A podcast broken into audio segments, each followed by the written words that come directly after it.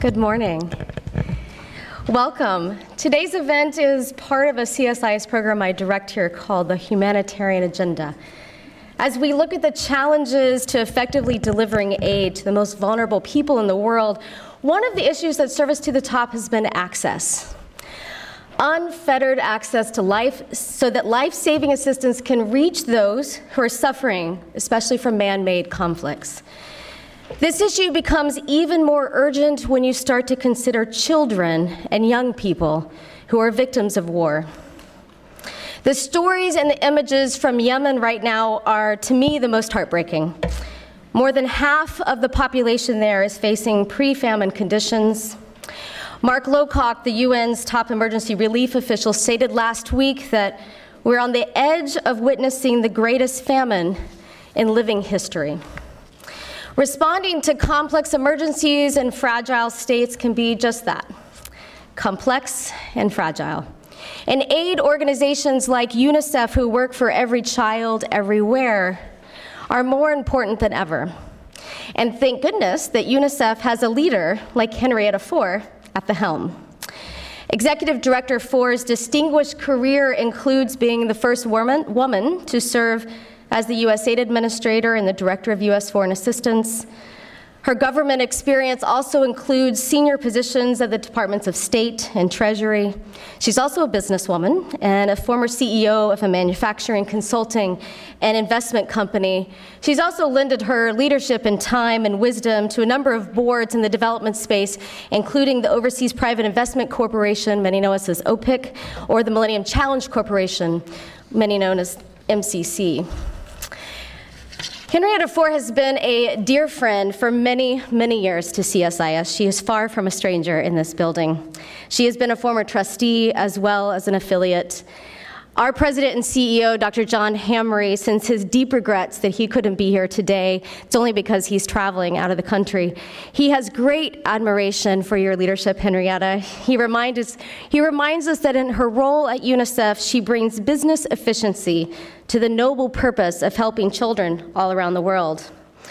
I was sh sharing with Henrietta just before that I remember the first time I met her, which was a little over a decade ago. I was living in Ethiopia working for U S A I D, and she was visiting as the U S A I D administrator, and my job was to hand her a bag of leafy vegetables um, from an urban garden project that was funded by PEPFAR. And I was young and nervous and excited and completely inspired by meeting this strong female leader in, you know, a field that I so wanted to have a career in. And it never occurred to me at that time that I would be here a decade later. And I'm just, I'm humbled, I'm honored to introduce you, to listen and learn from you, but also to talk with you, especially about the best way to deliver aid to vulnerable children and youth in conflict settings. Henrietta, thank you for being here. The floor is yours.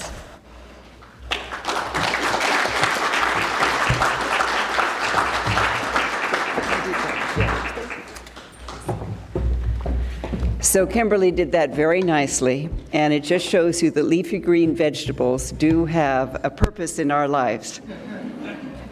Uh, so thank you very much. It is great fun to see so many uh, familiar faces and friends in the crowd, and it's wonderful to be back at C S I S. So thank you very much for inviting me. Thank you to O F T A and U S A I D for your strong support for programs like this and for inviting us here. Um, I do believe that it is important to think about America's leadership, global leadership in the world. And it is important because leadership changes, the world changes, and we have to adapt to it. So in my remarks today, we'll touch on a number of areas that I feel are important for UNICEF and for our humanitarian work, but it is all seamlessly woven into our work and development. It is uh, a very good time for C S I S to have a program like this. Humanitarian access is an important issue in our world, and it is important that there is a task force so that one delves more deeply into the issues of how we can have access, how does humanitarian access work in the world, and for those of us who are working on the ground, in the field, with many partners, there are many issues, and it is complex, and it is fragile. But this issue demands far more attention, especially as the world contends with a rising number of conflicts, the largest number of conflicts since the Cold War, with unprecedented levels of migration, and for donor governments with the need to help fund these surging needs. UNICEF responds to about three hundred emergencies a year. But our world is unstable, unpredictable, and often violent. And we cannot do all that we must do, we cannot serve all that we must serve without access. UNICEF understands this, and for over seven decades we've been on the front lines of serving the needs of children and young people living in emergencies. Delivering nutrition, vaccinating children, providing water, emergency health care, education and protection services to the displaced. The list goes on and on. I understand that UNICEF's Deputy Executive Director, Chanel Hall, was part of a panel discussion yesterday on the Democratic People's Republic of Korea. As she outlined, our work there is a good example of how we can work with authorities to access hard-to-reach areas in a difficult humanitarian environment. Despite a significant funding shortfall, we're delivering immunizations, nutrition services, and treatments for diarrhea, while also working to improve water supplies over the long term. Through our work in country after country, we're not only delivering support and help, we're building relationships with communities and with specific ethnic and religious groups. We're building bonds of trusts with governments who come to rely on our advice and support. And we're reassuring communities that our only concern is for the children. We have no political motive, no desire to choose sides or favor one group over another, only an overriding mission to deliver health, help, and hope to children who need it, period.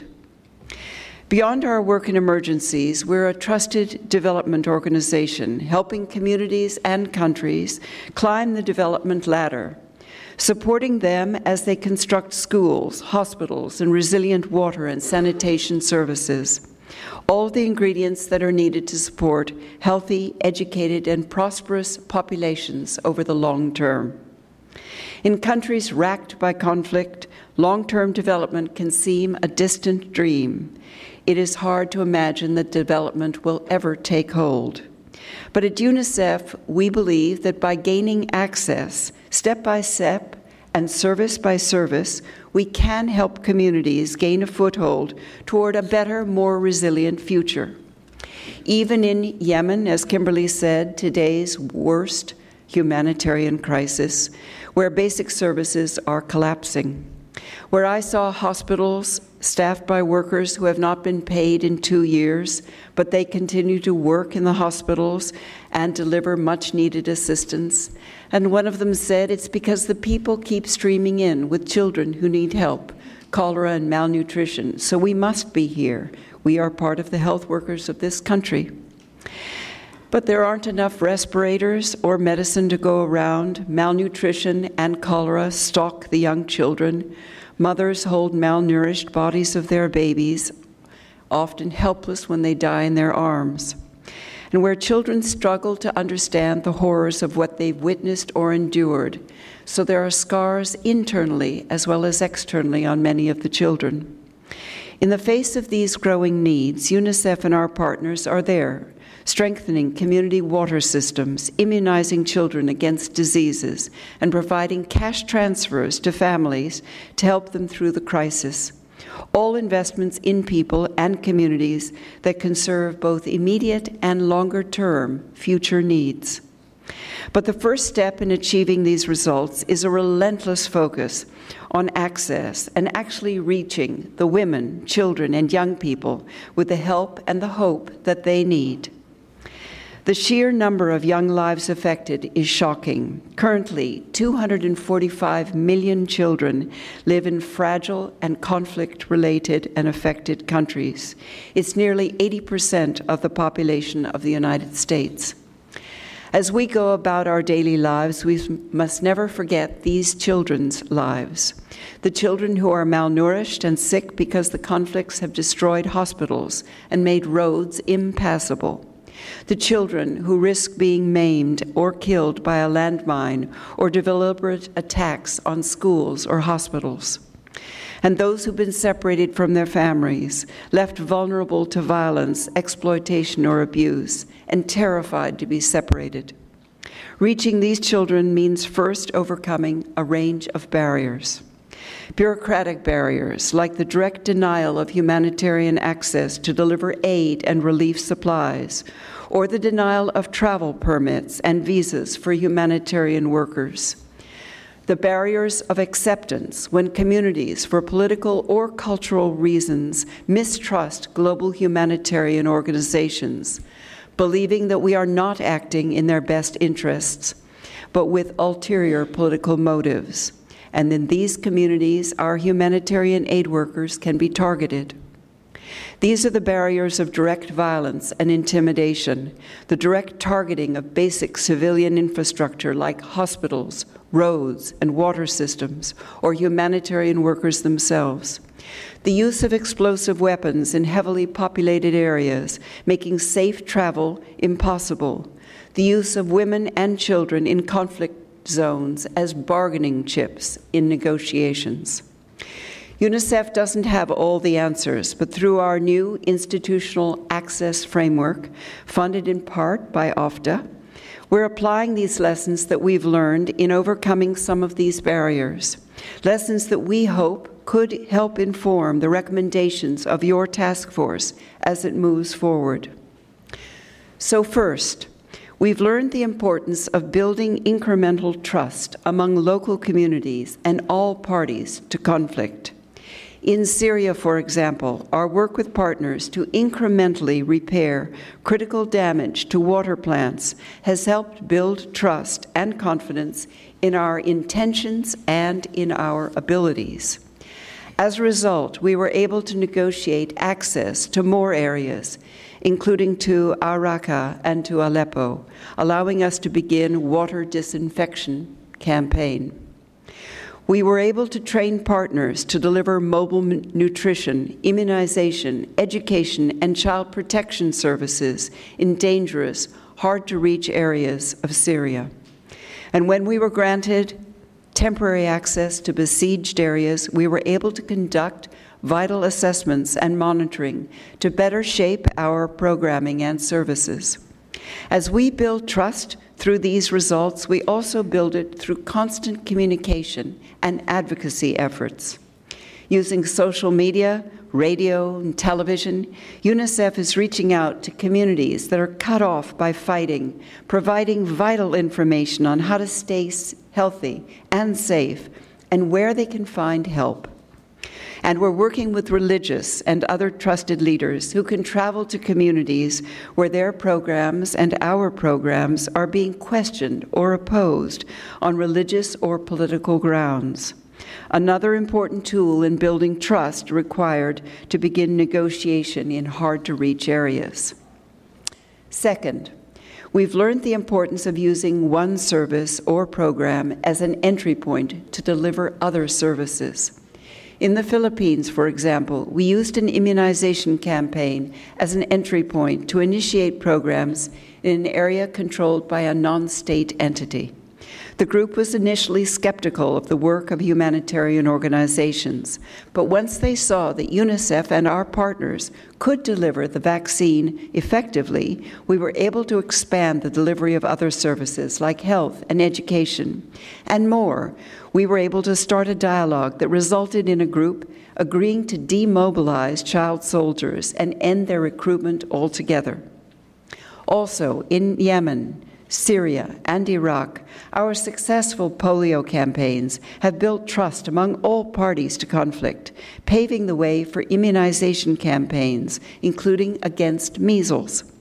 Cash transfers in Somalia and Yemen have opened the door to support additional UNICEF programming, and water and sanitation services and initiatives in the Central African Republic have helped increase acceptance of UNICEF's work, allowing us to scale up the delivery of vital supplies like emergency shelter kits. And third, we've learned the importance of working with a range of partners and employing innovative tools to join up access, field support, security, and analysis in new ways. Our work with the Global Polio Eradication Initiative is a good example of this joint security initiative approach in action. Starting in Afghanistan, then expanding to other polio-endemic countries like Pakistan and Nigeria, we introduced third-party access advisors and coordinators who can help us reach insecure, hard-to-reach areas that U N personnel cannot always access. These coordinators and advisors are often former senior military and police officers with strong links to local authorities and stakeholders who can help negotiate humanitarian access arrangements and build better ties and trust with local communities and authorities. To better target and shape our work, G P E I partners have also developed a database and a web-based approach to remotely track and report security and access barriers that can affect our immunization campaigns. The result? In Afghanistan, only forty-eight thousand children out of ten million that we aim to reach with vaccinations remained inaccessible. In Pakistan, we've limited the virus to just a few areas, and no new cases have been reported this year. And in northeast Nigeria, only one local government authority in Borno is inaccessible. There's much more work to do, but the progress is undeniable. And fourth, in fast-moving emergencies, where every day counts, we've learned the importance of creative and rapid responses to reach those in need. In South Sudan, for example, our country office and our U N partners in the country have adopted a rapid response mechanism, or R R M, to quickly overcome barriers and deliver urgent aid as quickly as possible. Since twenty fourteen, we've conducted one hundred fifty-five joint R R M missions, reaching over two million people, including four hundred thousand children under the age of five. These efforts include mobile clinics to reach children in areas of conflict, direct cash assistance to affected people, and cross-border missions from Uganda to reach people in opposition-held territory. And to maintain supplies, we pre-positioned items in warehouses spread across the country to overcome supply routes that are cut off by violence or by the rainy season. And fifth, throughout our work, we've learned the importance of staying and delivering despite the dangers. In the world's most dangerous places, UNICEF constantly tries to avoid suspending programs or withdrawing staff unless absolutely necessary. In Yemen, for example, we've been able to respond to urgent humanitarian needs within two days. And in areas of Somalia that we cannot reach, we worked with private contractors to maintain a baseline of service until our staff and partners can safely return to the field, all demonstrating that we are a reliable, effective, and visible partner dedicated to supporting the most vulnerable populations throughout these crises. These are some of the lessons that are guiding our work on access, which UNICEF considers to be one of the defining humanitarian issues of our time. As we consider the immediate impacts of continually gaining better access, we cannot forget the cost of failing to do so. Without access, we cannot serve and support children in their hour of need. We cannot serve and support children. So then how can we expect them to build healthier lives, healthier futures for themselves and their societies? How can they build more peaceful futures for their countries if they've never known peace at home? In his lifetime, a Syrian child may never have known a peaceful Syria. An Afghan teenager may never have known a peaceful Afghanistan. Consider the devastation in Yemen, the biggest humanitarian crisis of the world today, and its impact on young Yemenis. And consider the children of South Sudan who have endured and continue to endure as they mark the country's seventh year of independence. During my visit to Juba, I met a mother who'd walked for days to get treatment for her malnourished baby. I spoke to a young boy who was forced to join an armed group at the age of ten. I met two siblings who'd been separated from their parents since twenty fourteen. But today, thanks to UNICEF and our partners, the malnourished child is on her way to recovery, the former child soldier is back at school and he wants to be a doctor, and the two siblings have been reunited with their mother for the first time in four years. In fact, we can all be proud of what we're working on together on the ground in South Sudan with our partners. one point eight million children vaccinated against measles, almost two hundred thousand treated for severe acute malnutrition, and nearly three hundred thousand children accessed education last year. In other words, the commitment, the funding, and above all, unconditional, sustainable, and regular humanitarian access. We can reach more and more children in need. We can improve and save lives. We can put in motion a cycle of hope and even peace by investing in children.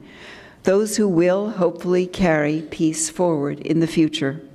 And we can do so even in the midst of conflict, even as we continue to urge all warring parties and those who can influence them to put peace first, to put children first, and to put the future first, to come to the negotiating table and to end these conflicts.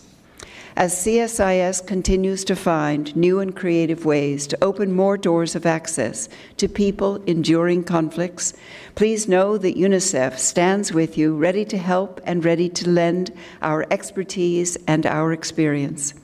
So thank you very much, and thank you for the invitation today, Kimberly.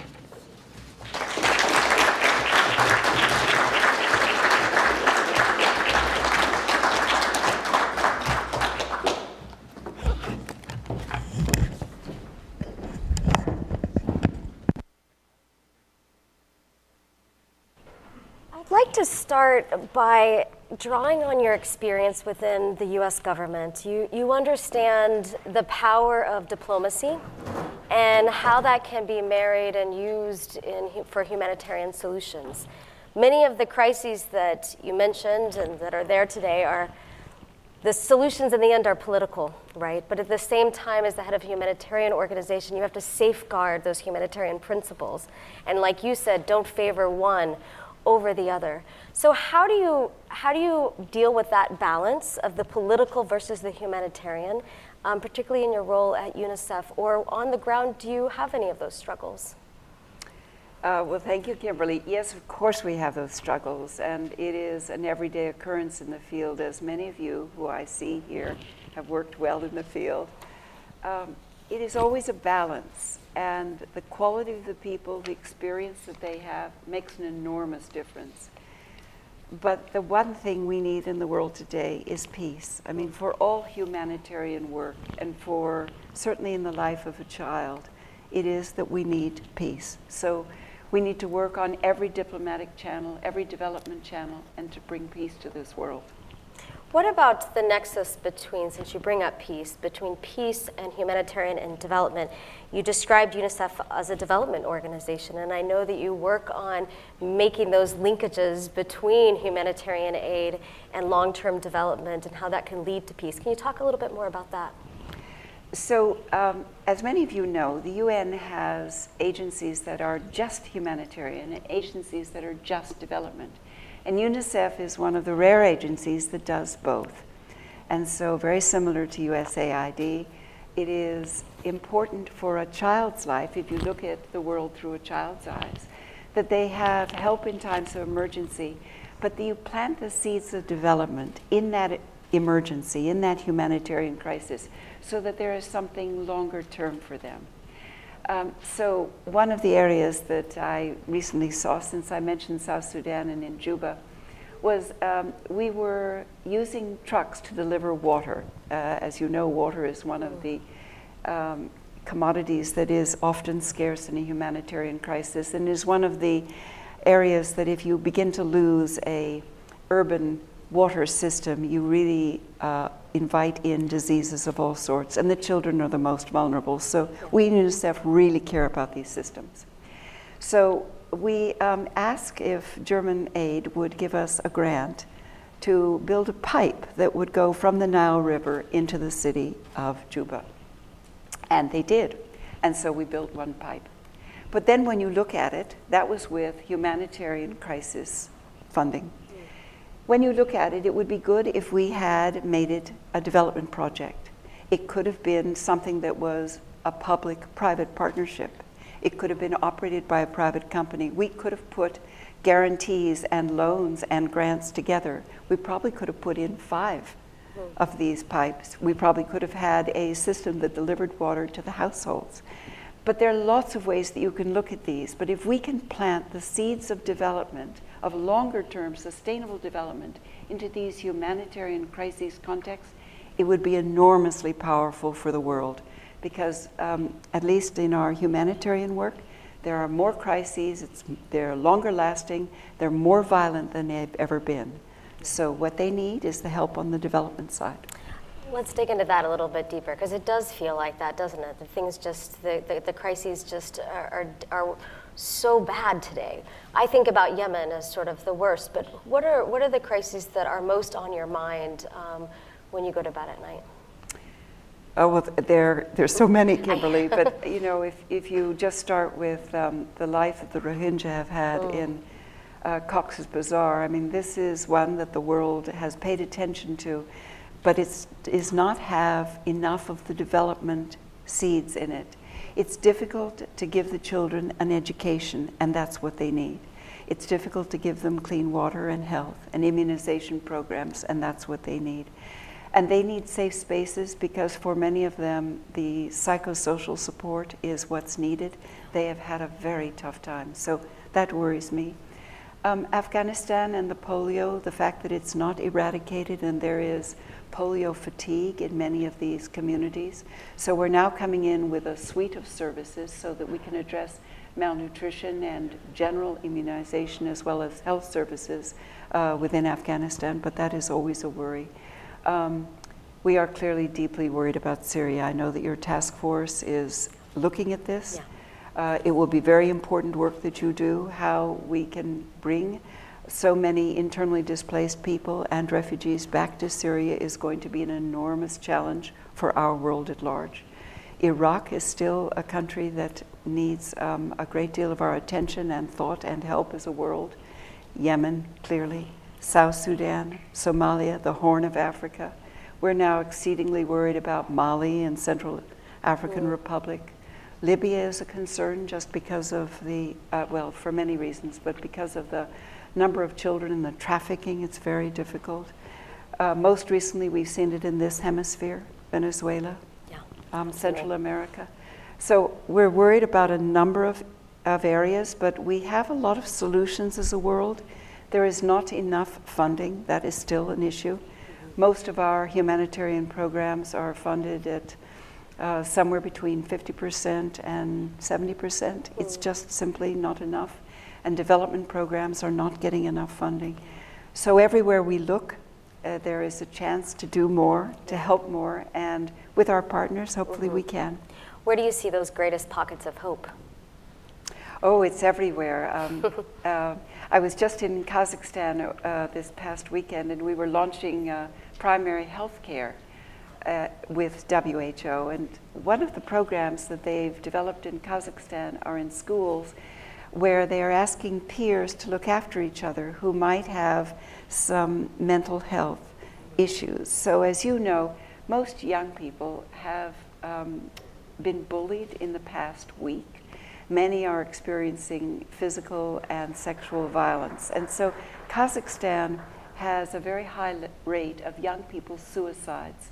So three years ago, UNICEF and the government of Kazakhstan developed a program in which young people would look after their friends. And they developed a series of, of items that you look for in your friends to see if they're getting depression, which would be an early warning signal, um, so that you could catch them before there's even a, a thought of suicide. And with this, they now have a very robust program. It began in one hundred schools, it moved to one thousand schools. We're now moving it out all over the country. It has reduced um, suicide rates by sixty-two percent. So there are lots of these programs. They're all over the world. And if we can just scale them up to reach more children and young people around the world, we really will have a better place. So speaking of scaling up, let's talk about scaling up nutrition. I can't not bring up nutrition on my food security side. We're working a lot more on that right now. Um, and I know you're uh, the co-chair or the chair of the Sun Leadership Council. So talk a little bit about scaling up nutrition, the council, and what are some of the things you're working on or priorities in that area? Kimberly, it's a good thing you have not left your leafy vegetables behind. Um, so scaling up nutrition is indeed a very important part of the world today. Um, I've also just been in India and Thailand and in Indonesia, and in all of those countries, the prime ministers and presidents were very worried about stunting. It is an issue because there are still too many children who are either born stunted or um, get stunting later. So um, right now we see a difference in Africa. In Africa, babies tend to be born healthy. Their mothers are healthy, but then as time moves along, they get stunted, because there is not enough, usually, good nutrition for the children. In um, South Asia, it is that the adolescent mothers are often not well nourished to begin with. So the children are born stunted. So we need to reach the adolescent mothers as well as the children. So in the Scale Up Nutrition Initiative, we're focusing on the first thousand days of life for a child and what kinds of nourishing foods we can get them, what kinds of good local nourishing recipes we can encourage in every country. And then we're also focusing on um, the age group, the vertical rise for an adolescent young mother. How do we get good nutrition to her so that she has the chance to bear a healthy baby? As a businesswoman, um, you must think about the private sector and how to engage them, but also just uh, as an entrepreneur, you have that mindset of like, how do you bring in innovation and really scale it up? So talk a little bit about, one, what innovations, whether it's drone technology or biometrics, what has UNICEF been using that's new and different? And what are some partnerships that you're most excited about right now? Uh, well, we are using drones, and in Kazakhstan, they now have a drone corridor, as we do in Malawi and in Vanuatu. And for these drone corridors, they are to either carry blood that might be needed to a community health center, or it might be vaccines, or it might be that there are samples so that you can see if there is a disease that's beginning to spread. But drones are very new, and we're just beginning to understand how we can use them. But they're very good for mountainous, hard-to-reach areas, and they're good for islands, yeah. we found. So the drones are indeed part of it. We also have um, an interesting program called Magic Box that we do with a number of private companies. And its purpose is to try to use big data as a way to anticipate where we'll be needed. So in Ebola or in Zika, it allows you to use the data for where people migrate to and where their cell phones are connected so that you can see in an outbreak where people might go, and then you can pre-position supplies and people to help address what that emergency is. It's helped us stop Zika, it's helped us address Ebola, but I think there's going to be a lot of use of big data in ways that can help us in mm-hmm. the years to come. That will be very exciting. But we need innovations of all sorts. We need products and services. We need platforms. We're gathering now a list of the innovations that we hope someone somewhere in the world will create. Yeah. But right now, to meet the Sustainable Development Goals by the year twenty thirty, we're not going to get there at the rate we're going. We need innovations. So anyone here who knows any companies who've got some innovative products, UNICEF wants to hear from you. We work in nutrition and health, and education and sanitation and water and protection. So we are wide open for ideas and great ideas from private sector. Before I turn to the audience, I want to go back to access. I, I appreciate that You said it's the defining issue of our time, and you gave some wonderful concrete solutions that UNICEF is, is doing to sort of um, counter these impediments.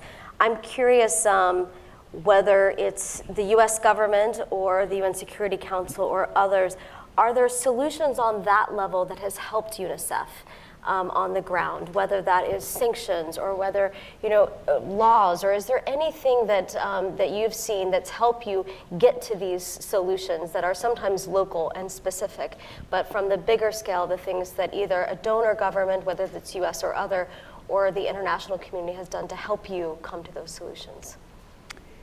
Uh, the number one issue that's helped us is building trust with the community. Mm. Okay. If they trust you, you will get some level of access. Mm-hmm. The difficulty is that often it's not enough. I mean, mm. um, take Syria. I mean, there are cross-border restrictions. There are cross-line restrictions in funding and in uh, approvals of access. This makes it very difficult. And if you can only reach a few children, you feel um, that you're not doing your job as a humanitarian. There are far too many that we are not reaching. Mm. And once you do not reach them, it, things just do not improve in a community. They need clean water. They need hygiene kits. They need nutrition. They need to have education, because these conflicts are lasting so much longer. But being trusted in the community is the one thing that you Um, can rely on. It has, it has a chance to give you access. Mm-hmm. Thank you. Let's turn to the audience for a round of questions. Please raise your hand high and come up here to the front over here, to the side first. And then Haley, if you can come on up over here to the front too. Um, please state uh, your name and where you're coming from, and be brief. Thank you. Thank you so much. My name is Hannah Kasahara. I'm studying international peace and conflict resolution at American University. Um, I, I think the U N is moving forward uh, the discussion of how children and youth are, can be positive, can contribute to the peace. And I, I think you have been encountered many very encouraging children and youth before. So can you share a story of very like strong children and youth under the humanitarian contribution, uh, humanitarian crisis, contributing to rebuild the society? Great. Let's take a few more questions before you answer. Thank you. I'm Tom Reckford with the Foreign Policy Discussion Group. Henrietta, it's wonderful to see you again. In your opening remarks, you mentioned financial shortfalls as a problem. Would you explain, please, what you're referring to? Great. Let's take a few more. There's one right here, Haley. See that one? Thank you. Hi, thank you so much. My name is Letu. I come from South Africa. I'm a medical student at Stellenbosch University. So um, thank you for your delivery. That was very informative. And um, the work you're doing is truly remarkable. So I just want to know, I know Africa is a country with um, sixty percent of the population being the youth, right? And with all these issues that have been mentioned today, how is the youth involved in coming up with solutions, in, um, in contributing to the progress and um, resolving all these issues? I just want to know the involvement of the youth, or how it can be incorporated within the whole um, conversation we're having today. Excellent. Let's go ahead and respond, and then we'll come back to those in the audience. All right. Well, so thank you for your questions. So since two are on youth, why don't we do Tom's first? So funding. Uh, funding for us is related to two things. One, we get about two-thirds of our funding from government sources and one-third from private sources. We have to raise our entire budget every year. So as a result, it means that funding is always on our mind. But we put out a humanitarian appeal uh, every spring, and we hope that it will be filled. Uh, we are lucky when thirty percent is filled by June. Sometimes this time of year, maybe we're at forty-five percent, fifty percent. It just means we're always lagging. And it means in the field that all of our partners don't have the surety of knowing that there will be funding. So people are put on three-month contracts or six-month contracts. Uh, and yet, for most of these humanitarian situations, they've been going on for three years, five years, seven years. It makes it very difficult to hold people, to hold supplies, to pre-position them, and to keep the trust of the government that you'll be there, that you'll stay. So funding just remains a continuing problem. And for development, partly what happens is that everyone worries about the humanitarian emergencies, and so the funding rushes to the crises. But then they forget that there is a life that needs looking after, and so you need the development on young people. So we've had a, a number of cases of examples where they've helped in humanitarian situations. So one is when we have a crisis. Um, uh, so let me just take that we had uh, a number of mudslides and earthquakes this past year in a number of countries.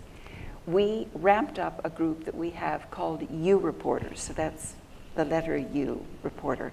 And they're online, and they can send us messages for where they are and where roads are closed, and we can tell them that a certain community looks like it's cut off, and can they get information and services there. And they do so, and they go on motorbikes, they go with their bicycles, they deliver information. They've really been helpful. It's also true for Ebola in getting information out to their villages and communities. So they teach elders what they need to do in looking after people that have the Ebola, and where they need to go, and how they need to protect themselves. They've been very helpful. Uh, a South Africa example is that we have a number of young people who are in H I V AIDS groups. So they build awareness with each other about how to stay safe, but also how to talk to each other in class, so that if you're the only individual who has AIDS, do you tell your classmates? How do you tell them? What do you tell them? And if they ostracize you and will not talk to you in class, what do you do about that? It makes an enormous difference if it is a young person telling a young person.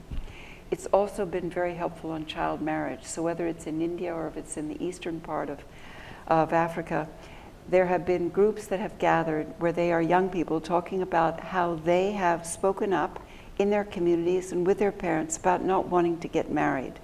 When I was in Mali, there was a girl who was uh, twelve who was asked by her father to marry one of his friends. And it was because this friend had wanted to marry her older sister, who was three years older, and her older sister had refused. So her father said it was now her duty to get married to him. But she didn't want to. So her older sister came to her and said, we can, we can talk to our father about this, and we can really stand up to it. Her father just didn't want, want to ha uh, talk about this, so she, she ran away and entered a shelter. Uh, they've now gotten back together, they've now talked about it, and her father understands that she really wants to be in school, she wants to learn, and he's understood it and appreciates it now. But it's very difficult at the time, and when you're eleven or twelve, and if you have a big sister or if you have a friend who will help you talk through an issue, it makes a big difference. So, can you help? Yes. If you have not yet found Generation Unlimited, or as it's called, Gen U, online, please go, please visit it. We're looking for a number of education solutions that we can scale up: digital learning, classroom learning, life skills, work skills, and we're looking for young people to be part of this. So we want your ideas, we want your efforts, we want your um, your uh, hands and feet at work to help each other. So please join Generation Unlimited. Let's take another round of questions. Raise your hand high. There's one over here, one there, and one over there. Yep, there you go. Oh, thank you. Hi, Henrietta. Tom Senkin, formerly at State, and thank you for your it's service. It's very nice to see you, Tom. Good to see you, too. And now at the Daniel Morgan Graduate School. Um, oftentimes, children seem to be caught in the nexus between national security and humanitarian disasters. And you touched on North Korea. And I'm wondering specifically there if the international sanctions are impeding UNICEF's work in North Korea, or are we talking apples and oranges? Thanks. Great question.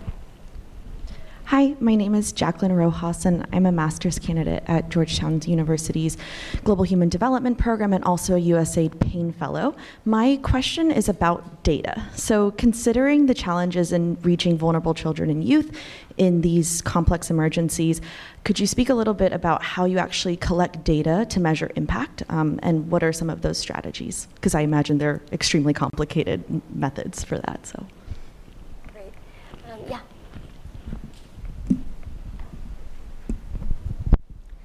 Hi, thank you for your talk. I'm Megan Hussey. I'm with the Global Youth Engagement Team at Special Olympics.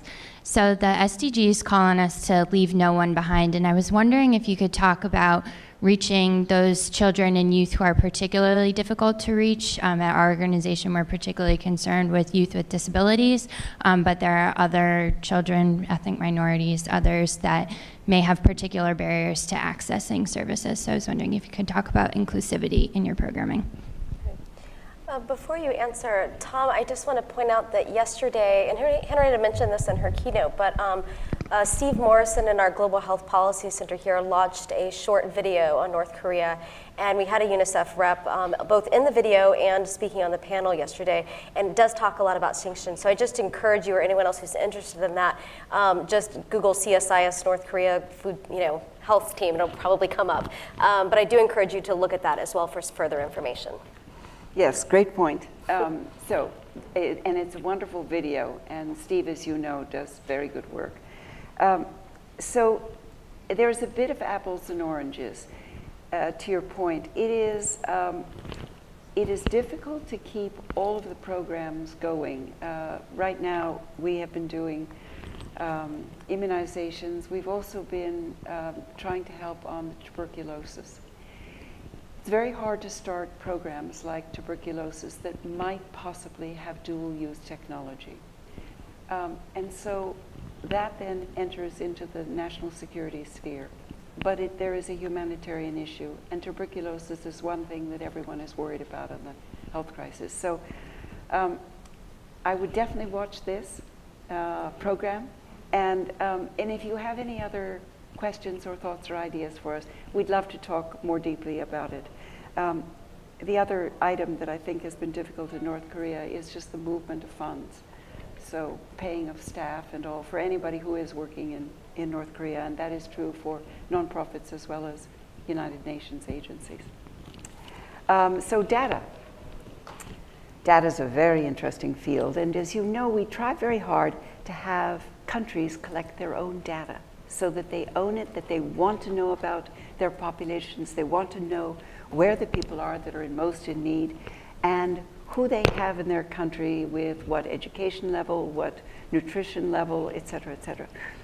Um, uh, our interest in collection comes in a variety of forms. So sometimes we help the government to send out community workers who are doing door-to-door surveys. So similar to the census here in the United States, there might be a census, and it may be on a particular subject, or it may be a very broad survey. We believe that having multi-sectoral indicator surveys are very helpful, and so those are the best if we can do them within a country.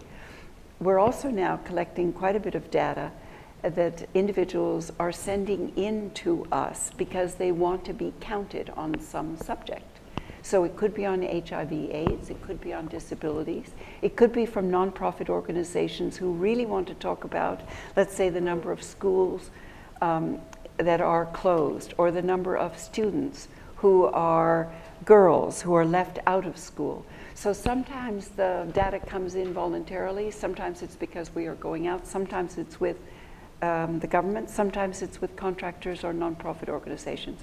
The field is growing, there's no question about that, and I think it's also uh, changing. The power is now changing to the individual who wants to send information in, they want to be counted, they want to be heard, and this is particularly true of young people. Young people want to have their voice heard, and so we are particularly hearing from young people. One of the issues in H I V AIDS is that for many countries there is a youth program and then there is an adult program.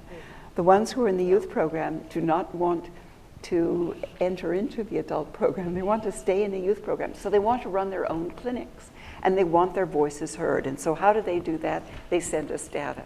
So it's a, it's a very interesting field. It's a great area for research. Disabilities. So we've got lots of new programs on disabilities. One is very simple and very old school, but it really is wonderful for places like Afghanistan. So we have these suitcases that look like a metal nineteen forties suitcase that's School in a Box. And School in a Box has a number of articles in it.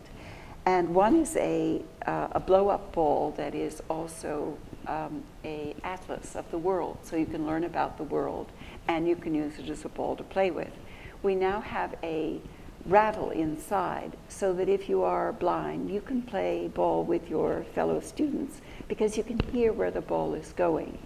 Uh, there's a multiplication table, and so when all the children are there pointing to one item or another, there's Braille on this package. So it's, um, it's small, but it's really important for a young child's life who is disabled.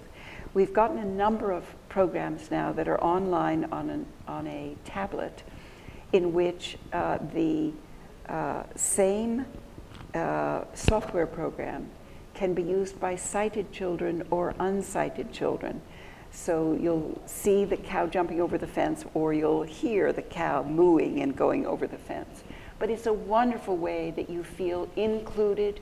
You're learning at the same time. You're in a classroom with differently abled children, and that's very important for life.